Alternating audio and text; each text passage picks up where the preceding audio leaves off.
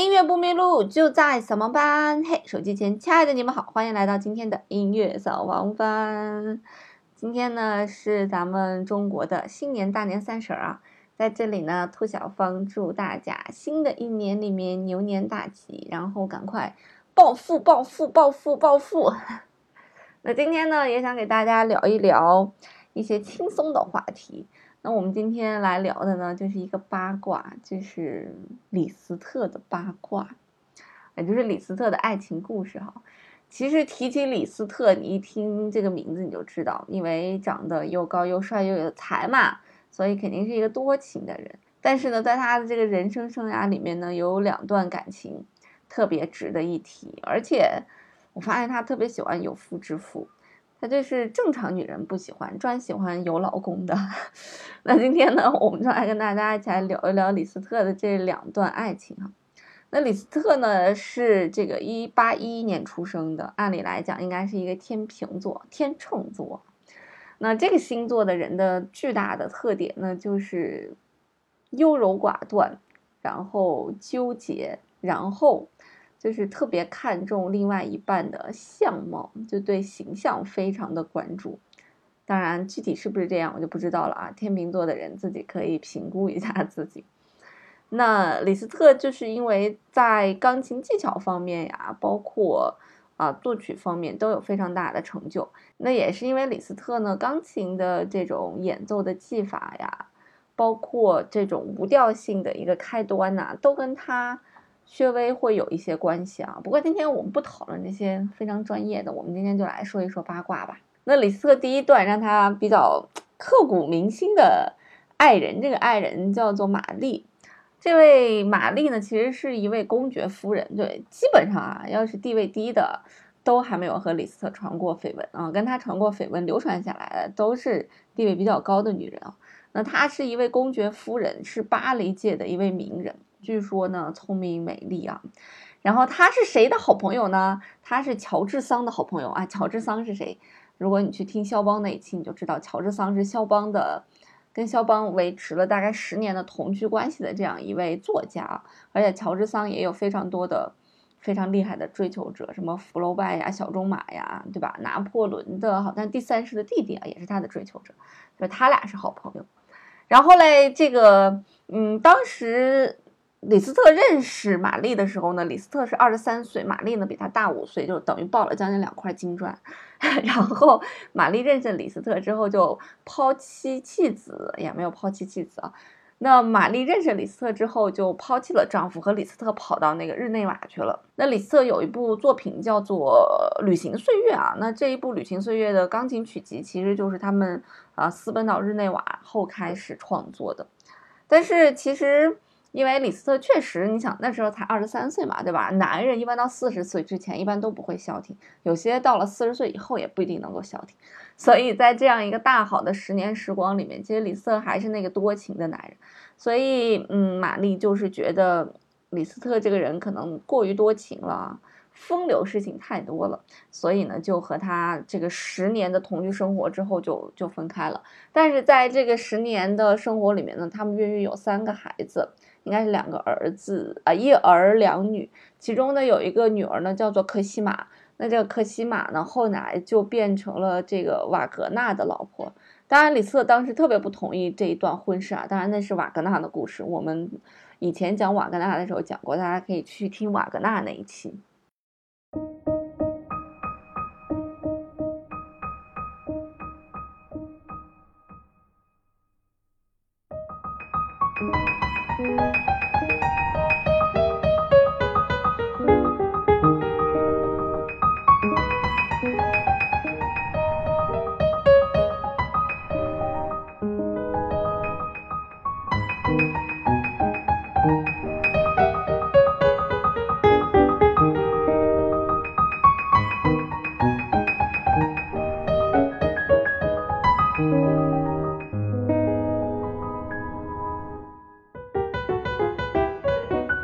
其实第一任的这个恋爱其实已经比较惊世骇俗了，因为不太符合我们主流的价值观哈。那第二任呢，其实就更惊世骇俗，因为经历了更多的事情。呃，那李斯特第二任的这个真爱啊，在他他认为这个第二任是他的一个真爱。那他的这个真爱呢，叫做卡洛琳夫人，也叫做卡洛琳公主。哎，这个后缀一出来，你就大概能够感受到了这是一个什么样的一个地位。那这个故事呢，就是发生在大概是在嗯一八四七年，李斯特呢第二次去俄罗斯演出的时候，在这个日子里面，他就认识了这个卡洛琳公主。那这个卡洛琳呢，原先确实是波兰的一个公主。但是，嗯，因为家庭啊，你想啊，以前的公主对吧的婚姻根本就不是由自己来选择的，所以也是因为不是自己的选择，所以才嫁给了这个维根斯坦公爵啊，他是沙皇非常宠爱的一个大臣，就嫁给了他。但是因为嫁给他之后，两个人关系也不好嘛，随后就分居了。啊，大概十六岁就嫁过去了。呃，那他在他二十八岁的时候，他认识了李斯特。这个卡洛琳公主呢，真的是一个集美貌与智慧于一身的女子啊。除了在文学艺术上面有非常高的修养之外，还会非常多的外语啊，波兰语呀、俄语呀、希腊文呀、拉丁文呀、法语啊、英语啊、德语啊，她都会。而且她还是一个非常虔虔诚的天主教啊，这点很重要很重要，因为她的这种宗教观念对李斯特也产生了很大的影响，因为李斯特在五十岁以后，他就去做了一个神父嘛。当时这个卡洛琳公主在看李斯特的演出的时候呢，她曾经花了比演出票价高一百倍的票价买了李斯特演出的一张票，所以引起了李斯特的注意嘛。嗯，在两个人的交谈过程当中，李斯特发现哇，这位夫人真的是太有魅力了，所以两个人就陷入了爱河。那在之前，李斯特也给朋友写信说，我可以为了卡洛琳公主跟她谈几小时的话，我愿意走成百上千的路。因为卡洛琳当时还跟自己的这个维根斯坦公爵有这个婚姻关系嘛，所以她还是希望可以解除这个婚姻关系的。所以呢，她就提出了婚姻的诉讼，那离婚的诉讼。那这个离婚诉讼呢，就是说长期有暴力和威胁。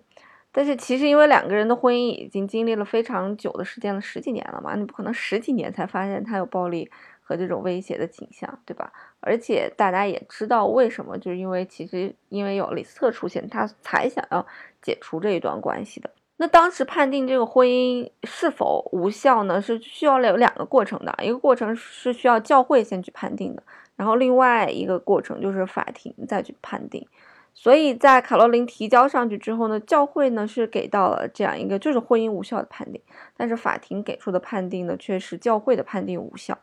这里面可能会有非常非常的多的原因啊，就一方面呢可能是政府的一些原因，一方面呢其实也跟这个公爵可能也会有一些关系，因为毕竟卡洛琳公主因为父亲去世继承了也继承了一大部分的遗产嘛，所以她是一个非常有钱的贵妇啊，真的是贵妇。所以如果一旦嗯卡洛琳嫁给了这个李斯特，就是一个匈牙利人，那是不是他所归属的这一个财产就归属到了一个外国人名下？所以基于可能一系列的考虑吧，可能也有这个这个伯爵的这种嫉妒心理，毕竟对吧，遇到这种事情很少有人说我希望他可以梦想成真，不太可能的，对吧？所以呢就是他就阻止了这样一个判决。那当这个婚姻无效判决下来之后呢，卡洛琳是再次提请诉讼，不过这个诉讼的审理过程呢，整个就拖了三年。但是呢，被圣彼得堡大主教判为就是你的再次的申诉无效。其实说来说去还是因为富婆太有钱嘛，对不对？所以大家都基于她的财产，所以嗯，在后期呢，就对财产就对这个富婆的财产进行了一定的分配。那当时分配就是这样分配的啊，七分之一给她现在的这丈夫给那个伯爵，然后七分之六呢给她女儿，然后她的身上可以带二十万卢布，这样听起来好像也还可以，对吧？反正自己女儿的钱嘛，在小时候妈妈帮你保管着钱，就还是自己的，对吧？但是其中附加了一个条件，就是她女儿的监护权呢要归大概是就是沙皇的妹妹所有吧，就是还是要一直控制在国家的手里面吧，所有的财产都要控制在国家的手里面。那尽管这样呢，其实贵妇还是答应了这个要求，基本上就是属于身无分文的要跟李斯特私奔了。反正就是这样一段狗血的嗯婚姻关系的官司，一共大概打了十四年的时间吧。但是嗯，在打完十四年这个婚姻关系终于判无效之后，两个人终于快要结婚的时候呢，这个卡洛琳公主的女儿跑出来扯了一脚。嗯，为什么呢？就是她的这个女儿叫做玛丽吧，好像也叫做玛丽啊。那她的这个女儿当时也是亭亭玉立的大闺女了，也是要和一个贵族联姻的。那当时判定的是，如果她和她的前面的这个伯爵离婚，离婚之后呢，她的女儿才享有有这个七分之六的财产。那如果她现在和李斯特结婚呢，有可能呢，就是这个，因为她不属于离婚状态嘛，她没说跟谁离婚，对吧？那她的妈妈还还属于一个再婚的，就是在婚姻当中的这样一个状态，所以她就有可能继承不了这七分之六的大片的财产了。所以这个女儿和联姻的那一方的男方提出来这样一个异议，所以后来卡洛琳公主最后没有选择和呃李斯特去结婚，反正这个婚啊始终都没结下来。然后在李斯特五十岁的时候呢，反正他的他不是有三个孩子嘛，那其中两个孩子相继去世了，对他非常的悲痛，他就变成了一位神职的人员。两个人大概一直活到了七十多岁吧，呃，反正就是一直婚也没有结得了。在李斯特去世之后的半年呢，卡洛琳公主也就去世了，就是这样一段，唉的爱情故事。可能当时婚姻对于大家来讲有一种神圣的执念吧，我觉得这就是一种执念啊。我们现代的人可能对这种婚姻已经没有这么多执念了，毕竟在那个时代，比方说李斯特那个时代，呃，肖邦的情人乔治桑提出说，这个婚姻制度是一定，今后是一定不可能存在的。那时候还被认为是一个非常非常非常非常先进的这样一个理念，但是在我们现代社会来看，嗯，我是对婚姻制度没有任何向往的一个人。所以说，如果李斯特有幸和卡洛琳公主生活在我们现在这个时代，会不会能过上一个比较幸福、没有这种遗憾的一个生活呢？那这个谁也就不知道了。好啦，音乐不迷路就在扫盲班，我们过两天再见喽。